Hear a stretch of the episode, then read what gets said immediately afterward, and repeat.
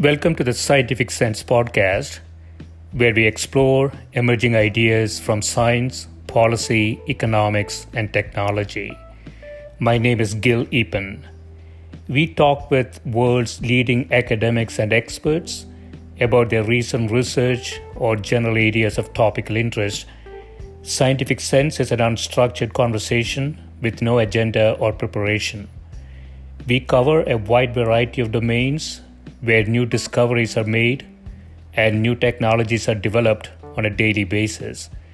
We are most interested in how new ideas affect society and help educate the world how to pursue a rewarding and enjoyable life rooted in science, logic, and information. We seek knowledge without boundaries or constraints and provide unedited content of conversations with researchers and leaders who love what they do. A companion blog to this podcast can be found at scientificsense.com, and this podcast is available on over a dozen platforms and directly at scientificsense.net. If you have suggestions for topics, guests, and other ideas, please send them to info at scientificsense.com and I can be reached at gil at eapen.info. Good morning, Pierre. Good morning, Gil. Uh, my uh, my guest today is Pierre Etienne, um, and uh, Dr. Etienne uh, has been uh, in the in the life sciences, um, medical sciences area for a long time. Uh, after obtaining his medical degree in Belgium in 1972, Pierre Etienne moved to McGill University, where he did postgraduate work in neurochemistry. There, uh, he directed a program on the biochemical, physiological, and neuropathological basis of Alzheimer's disease.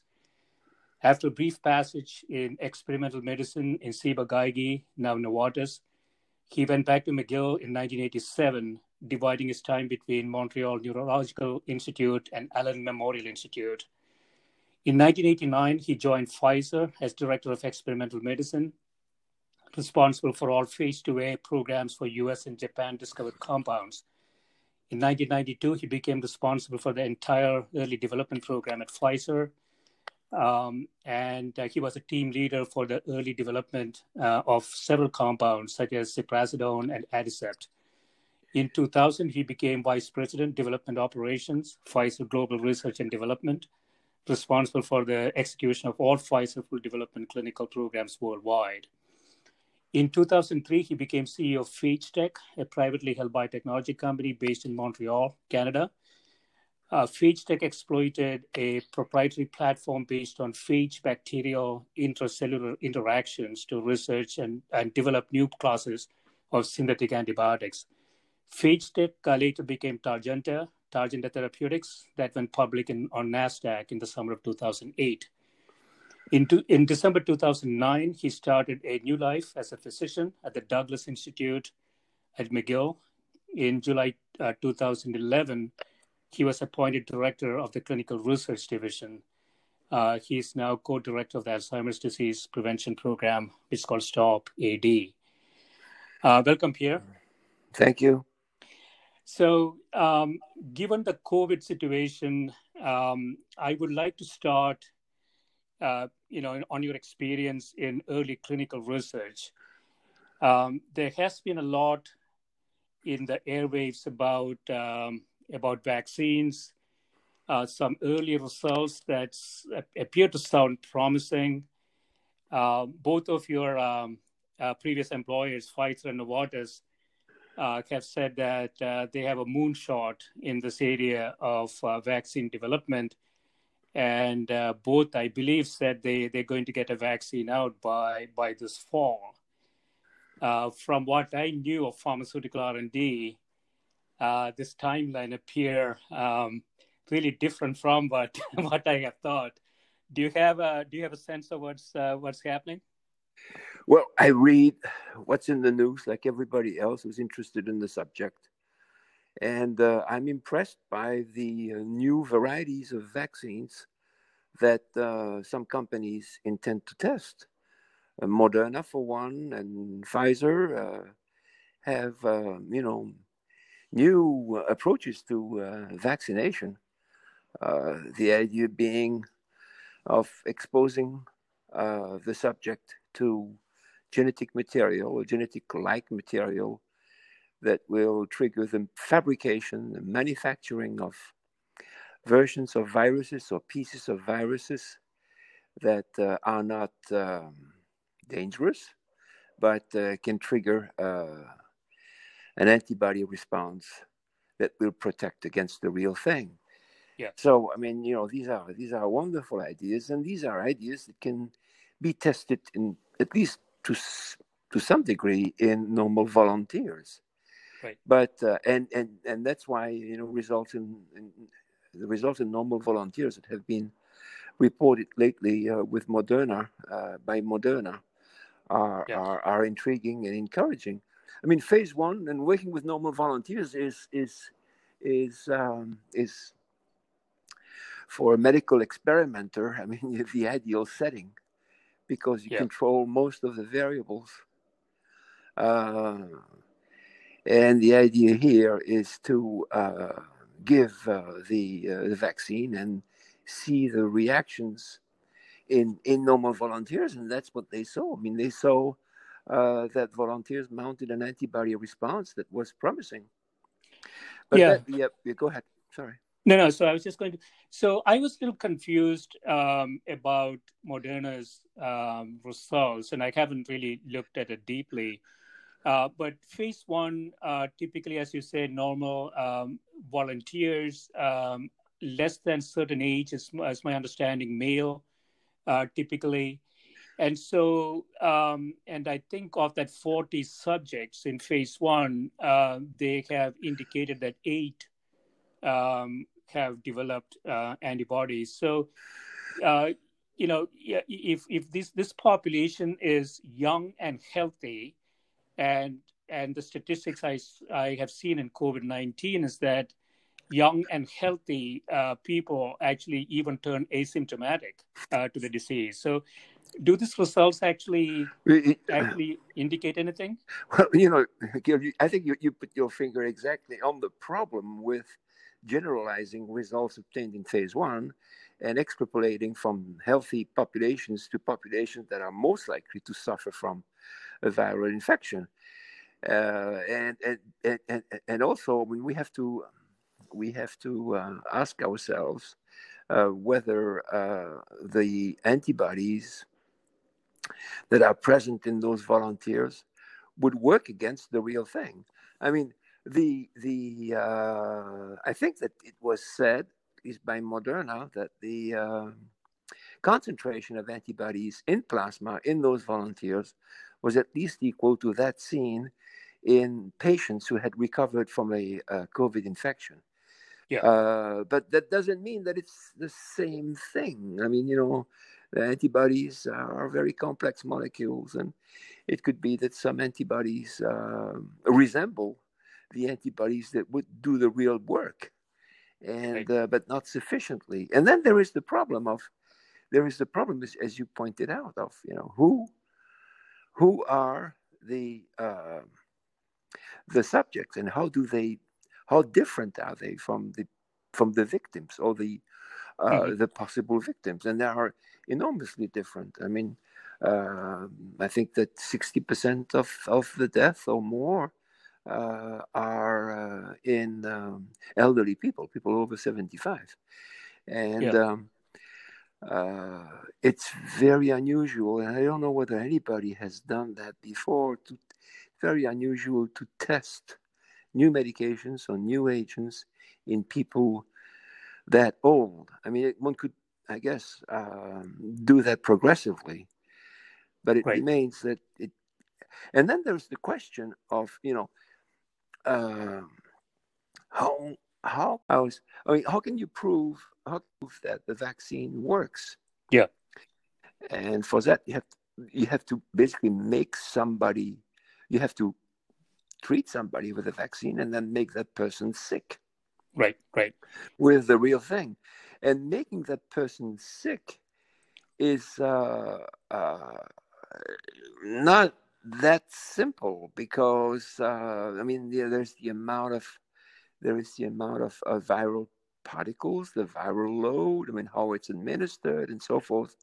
I mean even if you have results that are promising after a uh, making some subjects who have been vaccinated sick with the virus, it doesn't mean that the vaccine is going to protect a population at large from from the real thing. Yeah, and that's why I mean at some point uh, they have to do large trials, and by large we're talking about thousands thousands of subjects. Yeah, and the so, reason, yeah, yeah, go ahead. Yeah, so you know the the, the typical development process, um, as as we have gone through in pharmaceutical companies, mm-hmm. um, you know, takes a long time, right? You go through phase one, phase two A, phase two B, phase three. Yeah. And uh, here we are running through that um, or attempting to run through that fairly quickly. Uh, but the other, the other um, issue, or you know, from the data at least, uh, the the symptoms and the mortality uh, are very different from certain populations. So clearly, you know, age um, is there. Older people are more likely to be affected by it. Uh, yeah. Underlying diseases are there, like diabetes and hypertension. Uh, but it is also the case that African Americans and Asian Americans are more likely to be affected uh, by it. And so uh, I don't know if it is a genetic um, related uh, issue or or why, why do you think that is the case? Well, I don't know, uh, and I don't think anybody does. But uh, I think that the uh, usual uh, questions are, you know, is this uh, a lack of uh, an, an, an overall an overall how could I say a, a poor state of health in a given population, or a, a less access to medical facilities, yeah. or you know the presence of concurrent illnesses uh, or a genetic predisposition or, or, or, or, whatever. And, and, and you know, a number, a number of possibilities, a number of drivers, so to speak. Yeah. And unless you uh, do, you, you study relatively large populations and model the contribution of those different drivers you you may not have you may not have a, a, clear answer and it could be that each of those drivers contribute to some degree so it's a complex equation uh, and i don't think anybody has put it together. Do you think um, do you think there is a possibility of it's not a single organism? Um, you know there might be multiple mutations or even multiple organisms because the symptoms themselves seem highly varied uh, in populations. Well you have the, the symptoms are probably the result of the interaction between uh, the uh, the the agent uh, and and and and and the uh, and the recipient. So uh, uh, the virus, as we understand it, mutates. So it's not always the same thing. it could be working in conjunction with something else that we haven't identified, and yeah. then the genetic the genetic um, receptacle, so to speak, you know, is is is different, of course, from one person to another, from one group to another, from uh, one race to another. All this is quite complicated. Right, right. So, but, in general, uh, in general, uh, would you say here then, um, although there is you know, a lot of um, optimism around early data, it is still uh, early days uh, in terms of you know kind of proving something that is safe uh, and then the manufacturability of that is uh, not shown either. So it has to be scaled well, yeah, up. Yeah, yeah. I'm, I'm less I'm less worried about the manufacturing issues because pharmaceutical companies can mount tremendous, uh, you know, campaigns to yeah. Uh, build uh, those things, and particularly if those viruses uh, are basically man-made with uh, pieces of DNA or RNA material and so forth, that can be scaled up very, very rapidly, as I understand it. Right. But it remains that uh, there will be large trials will be needed. I don't think that uh, those vaccines will be given to the population before those large trials are completed. And those large trials are required because the uh, probability of being infected naturally yeah. remains low. I mean, if you look at the numbers of people who have been exposed to the to the virus uh, over the last three months in Yeah. uh, Western countries, I mean, uh, all the numbers indicate that uh, it's in the single digit range, Mhm. and it could be as low as 5%. Now, uh, that means that uh, if we were to test uh, uh, a vaccine uh, tomorrow uh, for the next three months, you know, we we are we would be giving uh, that uh, vaccine. We would vaccinate a large number of people who are unlikely to get affected by the virus. And yeah, that's- a yeah. Sorry. Yeah. it, it, it, it's it's it's it's that's the problem. That's the problem with um uh, vaccination trials. It, it takes huge numbers to see small signals. Yeah. And then you have um you have another problem.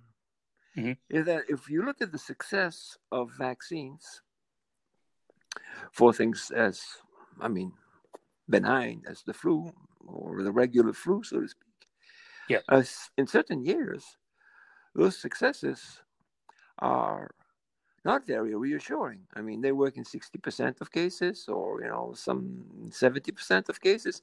That leaves out uh, 30% of the population. So, I mean, we would like to have a, a- a vaccine that works better than those vaccines that have been used year after year in, in the flu season. Yeah, yeah, and the the reasoning that is typically used uh, for that is that uh, we didn't pick up the right mutation. Yeah, but you, you always, you always, you always one step behind because the, the, the, the, Right. the, the virus mutates ahead of you. So I Right, mean, right. you know, so um, and and, and the, the the last another another issue that I have to mention. Yeah. And this has happened in the past with some vaccines, is that by the time we have enough vaccine, there won't be any sick patient left. right. So, and it, this has happened. This has happened to uh, some pharmaceutical companies. I don't know the exact uh, the exact situation the name of the company, but they were ready with the vaccine. There was nobody to vaccinate. Yeah, yeah. It it is. Uh, so as you mentioned, uh, Sweden uh, apparently had a strategy of uh, getting herd immunity, as they called it, uh, and uh, the antibody testing there uh, shows only about five percent of the population, as you mentioned. Yeah, in Sweden. Yeah, Uh, yeah. are uh, are infected, and so um, so the the the idea of getting a large number of people infected and and develop herd immunity um, seems to be uh, a difficult thing to do, and and this Nat- uh, nat- natural herd immunity. Yeah, it, it doesn't Yeah. look like it's possible at all with the virus in its current form. But Right. uh, the idea is to achieve, you know, so-called herd immunity with a vaccine. right. Not naturally, but you know, almost yeah. naturally. Yeah. Right, right. Yeah, so I want to um, switch into another topic. So, so your research uh, at the Douglas Institute now is in the area of Alzheimer's. Yes. I mean, I, I do two things actually. Yeah. Uh, uh, I uh, have a support role in the um, prevention of Alzheimer's program, and I should mention that I'm no longer the co-director of that program. I I, I, I resigned. I'm I'm just Yeah. one scientist in the program, and the program is going quite well. The only thing is that we can't see any of those uh, volunteers in the cohort of people that we follow because of this um, annoying virus situation. Oh, mm, So the program is pretty much interrupted right now. So I work in on on, on that. Yeah. Um, and I work and I support uh, Professor Brunet, Alain Brunet, who is uh, the inventor of the combination of uh, uh, propranolol plus uh, repeated exposure uh, to the uh, to uh, to the trauma in in in in a in in the treatment of uh, post post traumatic stress disorder. Mhm. So my role there is to uh, evaluate uh, the um, participants and make sure that they don't have uh, other conditions that would complicate the interpretation of results or uh, have a medical condition that uh, would make the administration of propranolol um, uneasy or you know potentially dangerous. Yeah. Uh, so the, yeah. the the PTSD um, area, um, what are the kind of the recent uh, developments there? Um, are we are we getting a better view as to how uh, you know uh, how to treat it, how to uh, possibly improve the situation? Uh, I'm not a specialist of PTSD. Uh, and I don't, you know, my my understanding of PTSD is uh, the result of my collaboration with uh, Professor Brunet and his crew.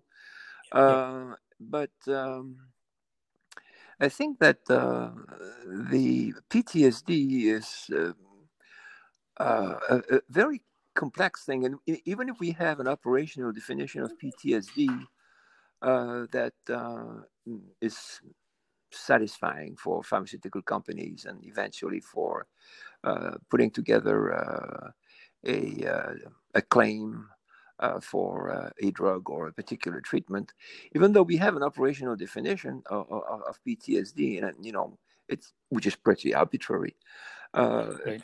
P- PTSD ranges from you know feeling bad after having uh, missed uh, an exam to uh, yeah. you know having uh, uh, having uh, almost auditory hallucinations of children crying before being shut down, mm. as a scene from a war zone or, or, or something like that. Right. the um, the approach of um, I call him Alain Brunet. Uh, the Brunet approach is is uh, is innovative, innovative, innovative. Yeah. Uh, in that uh, it combines a rather classical uh, treatment, the uh, re-exposition to a um, an image or a memory of the traumatic experience, which in itself is um, beneficial in many people. Mm-hmm. Uh, it combines it with the administration of a beta blocker, propranolol, which was selected because it crosses the blood-brain barrier very well, better than others, mm. and um, how could I say, dulls down the uh, physical reaction associated with the uh, uh, PTSD experience. Yeah. Uh, yeah, go ahead it's almost like is it like almost conditioning the brain to to to accept i think i i i i, don't know exactly but there are two things first first first of all basically l- listening like those participants do to somebody reading their uh, their description of the most traumatic experience they've had is already helping. It's it's as if you're sharing that experience, or it's as if you are you are pass it on. You pass it on to somebody else. And I mean, I I I don't have a better way of describing that, but that in itself is is is helpful. And then mm-hmm. uh, having that experience without the neurovegetative uh, uh, symptoms that you uh, have normally, such as you know the tightness yeah. of the chest. I mean, you know the uh, the weakness in the limb, in the in the in the legs, the perspiration, the uh, the, um, the, the the the rapid breathing. I mean, all those things that are associated with a higher state of alertness, and not having that, um, as I said, dulls down the physical aspects of the traumatic mm. memory. And right. uh, it, it, it, it seems to have remarkable effects in, in his in his uh, in his ex, in his hands, uh, and and in the hands of others because I think the method has been exported and replicated by many. uh, including a large experiment in France where they treated victims of um, uh, the shooting at the yes. in some bar, or Bataclan or whatever, something like that. There were, I think, uh, a great many uh, victims who were treated with that uh, with that approach, and I think that they had results, positive results, in at least two third two third of the two third of the subjects. Mm-hmm. Yeah. So so the, the again back to the Alzheimer's uh, disease area. Uh-huh. Um, what are the developments? Is Aricept still um, still an available medication? I haven't really following. Uh, it, it is. Following, it, it yeah. is. Um, it is, uh, and it's still used uh, early in early in the disease. I mean, it depends about what you mean by by early. I mean, it's, it's a relative thing. I mean, what yeah. what what Dr. Breitner, who set up the um, John Breitner, who set up the uh, Center for Prevention of Alzheimer's Disease, was interesting in uh, figuring out was uh, the changes, the biochemical and basically multimodal changes that uh, one can measure, one can observe and measure in people at risk for developing Alzheimer's disease, but who are asymptomatic.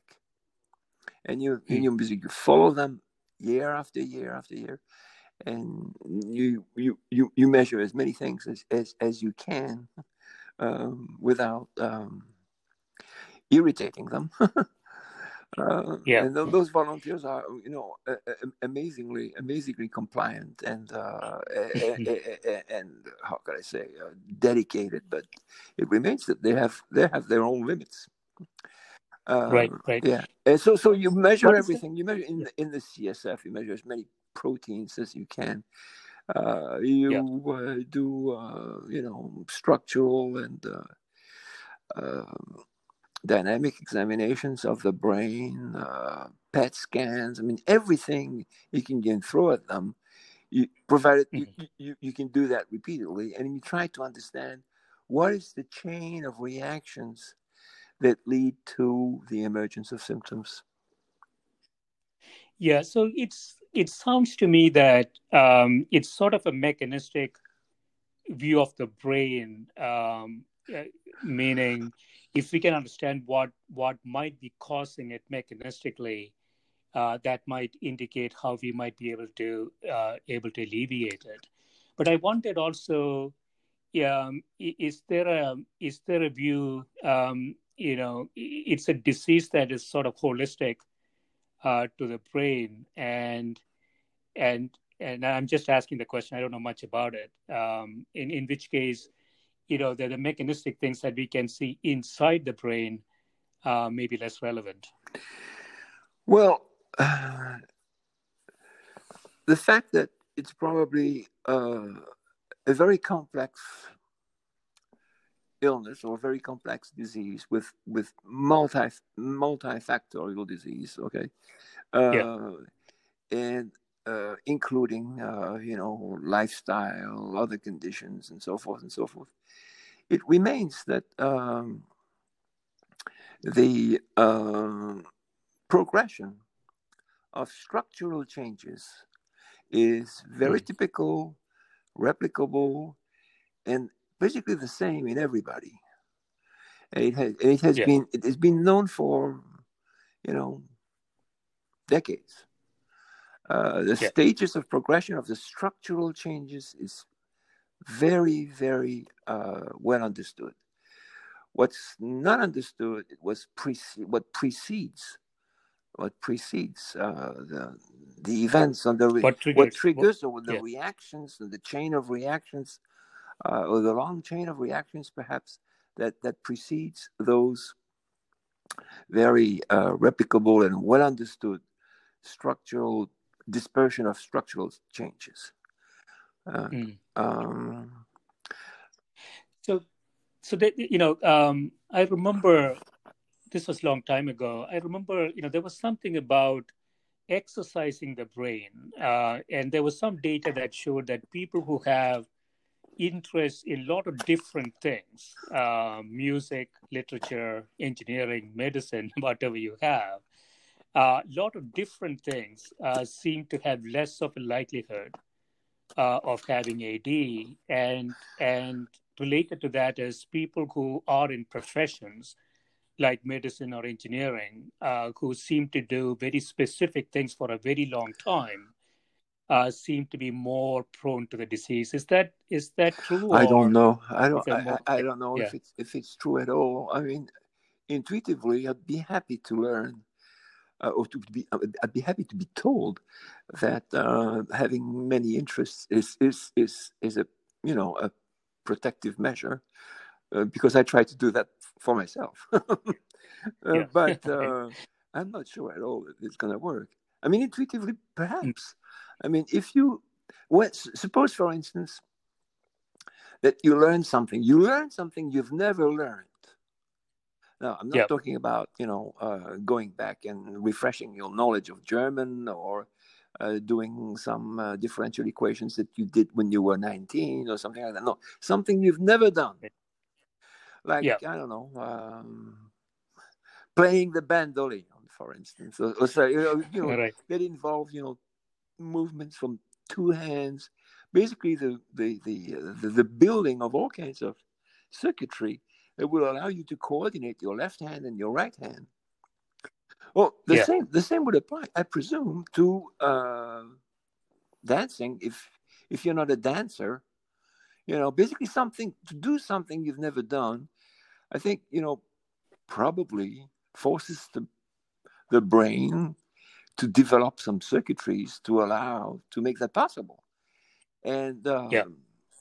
These circuitries may be very useful when you when, when when you lose when you lose the old ones. I don't I just don't know. Yeah, so it's sort of a redundancy, yes. right? So if you if you get some redundant circuits, uh, if one is going off, and obviously in engineering designs, that's always the case, right? Especially in um, in autonomous vehicles or something yeah. like that, um, redundancy is a big aspect of it because we know things are going to break at some point. So there has to be something that can take over. But it's it seems like brain is a very um, uh, very elastic um, organ in the sense that it can it can do things that it's not trained to do fairly quickly. Yeah um, you know when, when some parts of the brain is is affected it seems like other parts are sort of able to specialize in the same arena uh, fairly quickly so so i wondered uh, but but this is uh, alzheimer's itself is is kind of a systemic uh, issue, right? It's affecting almost the entire brain. It's not affecting parts. The, no, brain, it, it's in, of, of course it's affecting the entire brain, but in, in a certain sequence. Yeah. And one of the parts that uh, is uh, damaged early are the uh, temporal medial parts and, and the hippocampus formation. And I, um, there, there is a researcher in uh, our institution, uh, Veronique Bohbot, who has mm-hmm. shown that uh, navigation exercises in yeah. uh, people at risk for developing Alzheimer's disease, people in their 50s or even their 60s and so forth, uh, the navigation exercises actually result in, morpho- in, in, in changes in the shape and volume of the hap- of, of, of that structure that is so vulnerable, the hippocampus. Uh, so it, it's, it's it's quite interesting. I mean, you know, one one would be tempted to to to conclude that new circuitries have been built and have contributed to the mm-hmm. change in the shape of that uh, region of the brain. Uh, I mean, something has changed because the the the the, yeah. the, the, the, the, difference is, is, you know, sizable and uh, measurable. Uh, it, it's impressive. Yeah. So, from a therapeutic perspective, here, are, are there new drugs in the market? No. Okay, so it's no. pretty much what has been in existence for 20 years. Well, yeah, I mean, you know, uh, a huge number of trials and uh, drugs, uh, the uh, um, antibody approach, uh, trying to remove, trying to remove amyloid, uh, have been, I don't know how many, how many drugs and how many drugs have been thrown at, at that problem. uh, but none of them so far has uh, shown much promise. I mean, the, there is, I don't know if you've heard, but Biogen yeah. uh, has claimed that uh, they have uh, some uh, interesting and reassuring results in their trial when reanalyzed. But um, I haven't looked at those results, but the colleagues I've talked to and so forth are very skeptical. Uh, and um, uh, it's not at all certain that uh, the FDA is that enthused by those results. Um, we'll we'll see. Yeah. So um, you know there has been a lot of development in the area of uh, artificial intelligence, yeah. as you know. Uh, I wondered if there is anything, you know, in terms of early diagnostics, if you do, if you use MRI or or some data uh, from the brain um, that machines can uh, recognize. You know, uh, I mean, for for this to be useful, it has to be reasonably early. I would imagine, right? Uh, by the time it is it is uh, sort of set, uh, it's probably pretty easy to diagnose with existing. We symptoms. are very well equipped now, I would say, to um, predict that somebody is going to develop Alzheimer's disease at a time when they have mm. virtually no symptoms to speak of. And um, yeah. The uh, predictive value uh, increases with the number of modalities you follow. Um, you can measure certain components of the uh, cerebrospinal fluid after a spinal tap. That's very predictable by itself. Mm. You can measure mm. the early deposition of uh, amyloid in the brain. That's uh, has some predictive value as well, but uh, and uh, you can see uh, the changes uh, in the reaction of the brain to certain tasks. And lately, you can also follow the circuitry of the brain uh, connectome analysis, as they call them, uh, uh, that uh, basically measure the strengths and the speed of transfer of information from one region of the brain to another.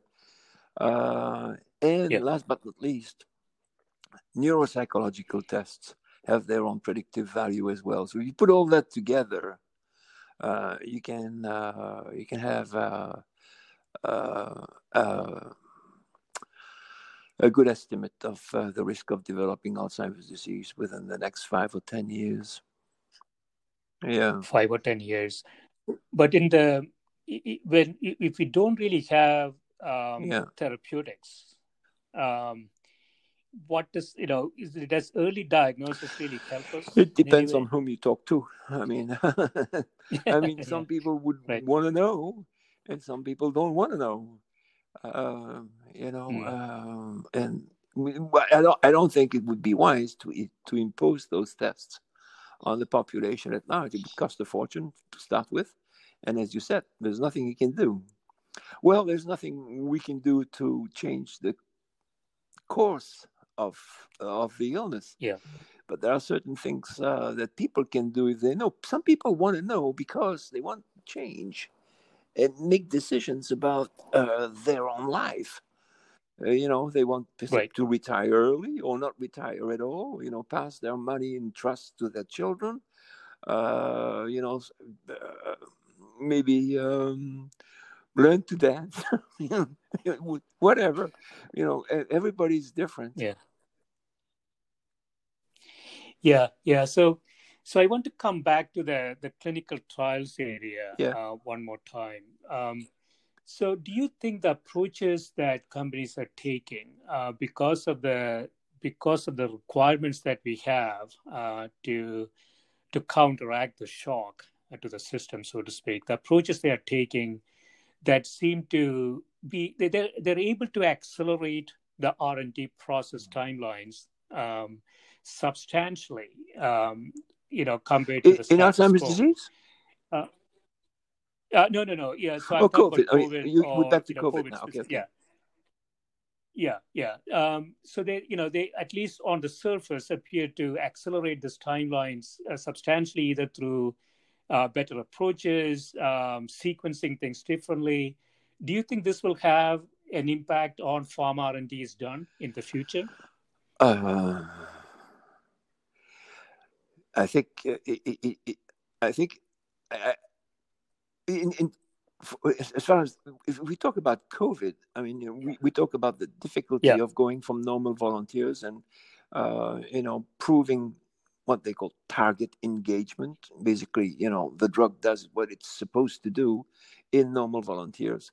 Uh, to uh, vaccinating the population, a large population, uh, there will be, I think, that uh, there might be some innovation around the transition from normal volunteers to uh, the population at large, especially mm. if um, the calculation of risk benefits is done correctly. Uh, yeah. If there is a way of showing that vaccinating a large segment of the population without uh, having the traditional results to get there. Uh, vaccinating that large segment of the population in, in, in, in that situation will save a great deal more lives than uh, following the status quo. Uh, we might be able to accelerate uh, the availability of vaccines. Uh, it, it's yeah. possible. I, th- I, think that um, this this is a crisis, but this is a crisis that may uh, trigger all kinds of innovations, particularly around that the transition I'm trying to describe. Yeah, yeah. The complication in COVID, though, is that the mortality is significantly higher uh, in a population. Yeah, yeah, yeah. But it, it, there as well, I mean, you know, uh, the innovation might be to include uh, in yeah. normal volunteers people who are much older. You know, normal right. elderly right. Type, type, people, and and um, I I read that uh, the number of uh, people interested in in volunteering to receive uh, the uh, uh, the you know this inoculation with the virus after being vaccinated is, is pretty high. Will they be allowed to participate in, in, in such trials? I, I, I don't know, but uh, that, that will be a, a, very interesting terrain to perhaps develop uh, new, uh, new approaches and new transitions from normal volunteers to elderly volunteers to the population at large. Yeah, that's that's very interesting. So you know, this almost like a yeah, yeah, yeah, yeah, yeah, yeah where yeah so rather than subjects um, what you have there is you know, sort of a, a typical cross section that you anticipate uh, of the yeah. population i mean typically uh, yeah. if you look at um, ebola or um, other I mean, i'm not saying it ebola is a typical disease but uh, as far as vaccination is concerned i mean the idea is to increase is to choose a population that is at higher risk of being exposed to the virus. And uh, in our case, it would be, um, you know, uh, medical personnel and uh, elderly people uh, living in nursing homes. Yeah. Uh, yeah, yeah. There, there is a lot of speculation here that you know the there could be a second wave of yes. COVID in the fall. And uh, what what I'm just I'm just I would so, just repeat what I heard from yeah. specialists, uh, and, yeah. I think that uh, many of them are very concerned about that, and it's largely based on uh, the uh, analysis of uh, epidemics caused by viruses of the same type. So. Mm-hmm if uh, their you know the predictions are correct, uh, we should have another wave in autumn. Yeah, it's um, the other complication there obviously is uh, during the influenza season, there is forty thousand yeah. deaths in the U.S. Uh, by yeah. you know simple flu, and uh, because the symptoms are so much alike uh, between COVID and and regular flu and and this is going to probably triple um, you know triple that number if if there isn't any vaccine or uh, if we uh, essentially handle it the same way as we did this time. So, do you see um, a problem with you know these two things happening at the same time, and how that might uh, that might create a problem for the healthcare? Well, system? sure. I mean, uh, uh, this is what experts say. Um, what is, yeah. as I understand it, what's particular about this virus is uh, the trans in the in the course of the illness is the transition from a flu-like um, uh, situation into a acute mm-hmm. respiratory distress syndrome situation, which is associated with an inflammatory inflammatory response, an excessive inflammatory response in the lungs, and perhaps other tissues as well. Yeah, and um, uh, if uh, I mean, the, the, there will there will be a, a number of treatments, uh, experimental treatments that will be available. Uh, there will be antiviral antiviral drugs of you know classical ones, uh, new ones, and uh, there will be, I think, uh, uh treatments of uh, the uh, this inflammatory storm that is perhaps even perhaps even at least as as important as the antiviral per se. now, yeah. yeah, yeah, go ahead. Yeah. Do you see? Yeah. So. Go ahead, go ahead. Go ahead. I don't know what is the proportion or the frequent the, the proportion of patient of of uh, patients with uh, with the flu who develop an ARDS, acute respiratory distress syndrome, uh, but it's probably much much yeah. lower than uh, with uh, with COVID. Right, right, and and of course, um, by the time we get it back, um, it could be mutated. Yeah, but you know the, the nice thing so, about the component of treatment yeah. that addresses the inflammatory syndrome is that it's independent of the cause to some extent. So an, an okay. ARDS would be treated, you know, with probably the same cocktail of drugs, regardless of the original cause of the primary cause. Yes. Right. Do you see any value in you know some of this preventative um, medications that you know that have been talked that, about. Um, do you see any value for large populations to take those? Yeah, hydroxychloroquine yeah, like is that. an interesting uh, is an interesting drug. I mean, I know our president takes it um, as a preventive measure, um, much to uh, the chagrin of uh, some of uh, his scientific advisors.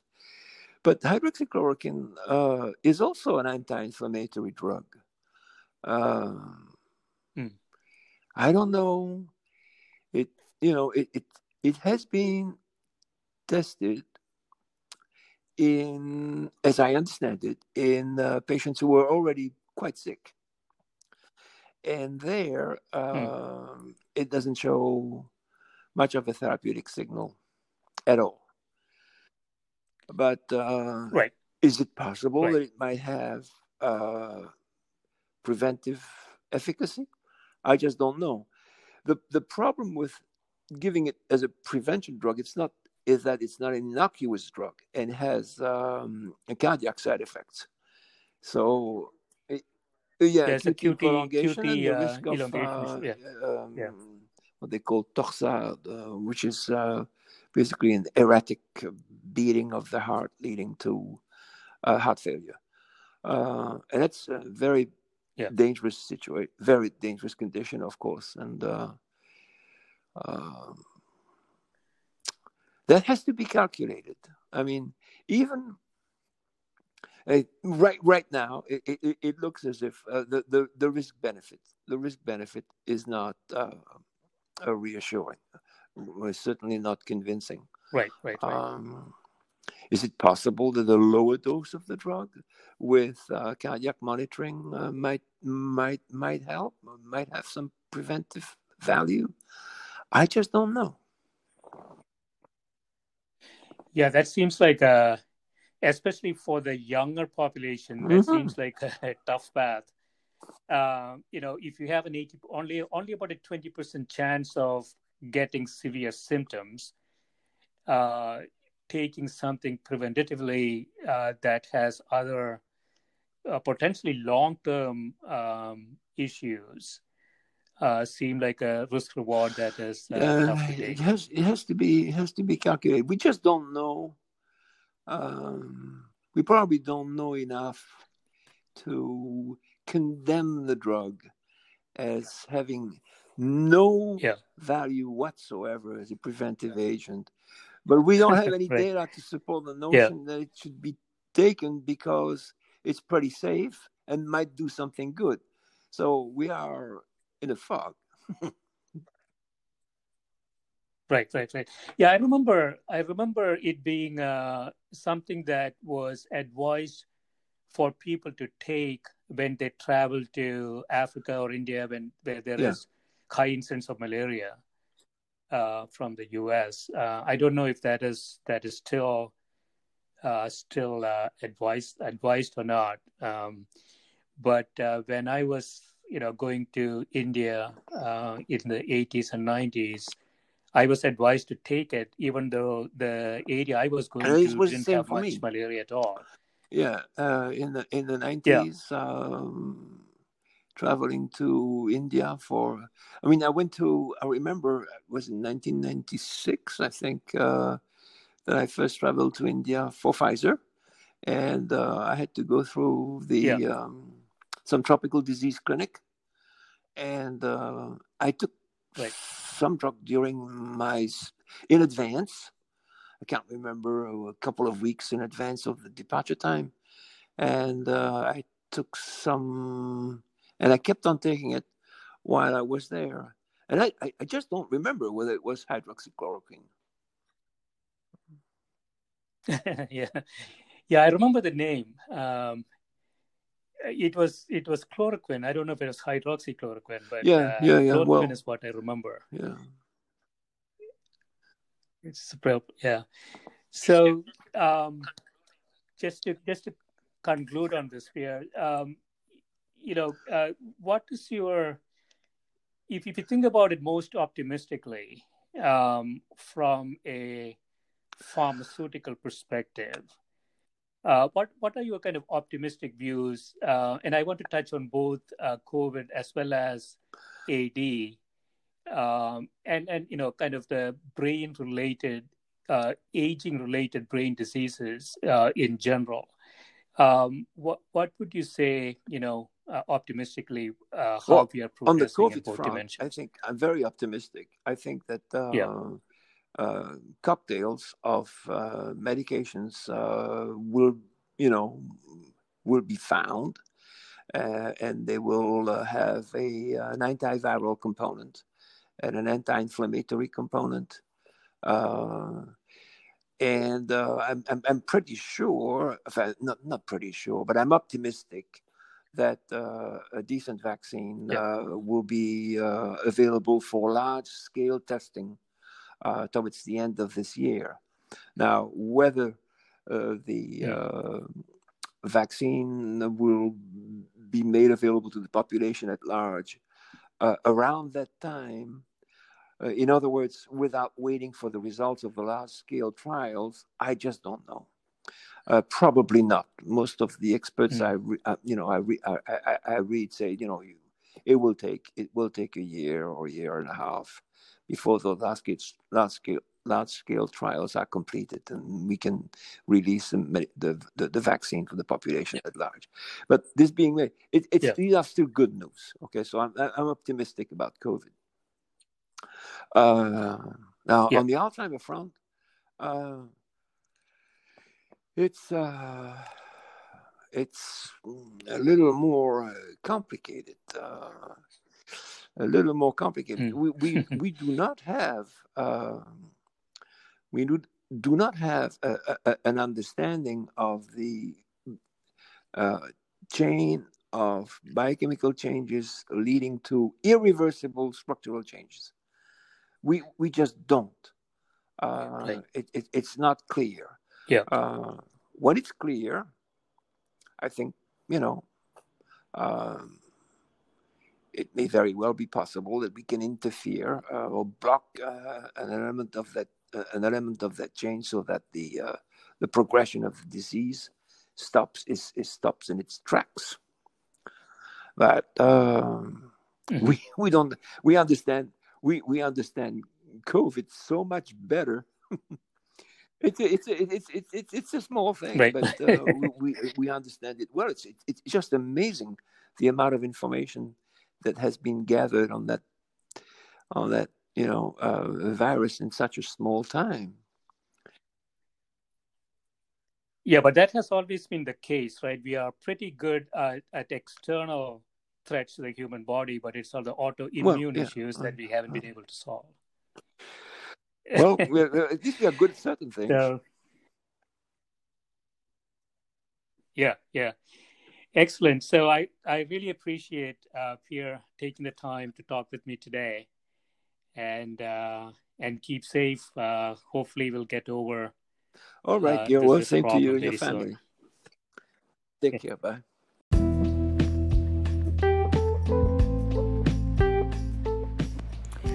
This is a Scientific Sense podcast providing unscripted conversations with leading academics and researchers on a variety of topics. If you'd like to sponsor this podcast, please reach out to info at scientificsense.com.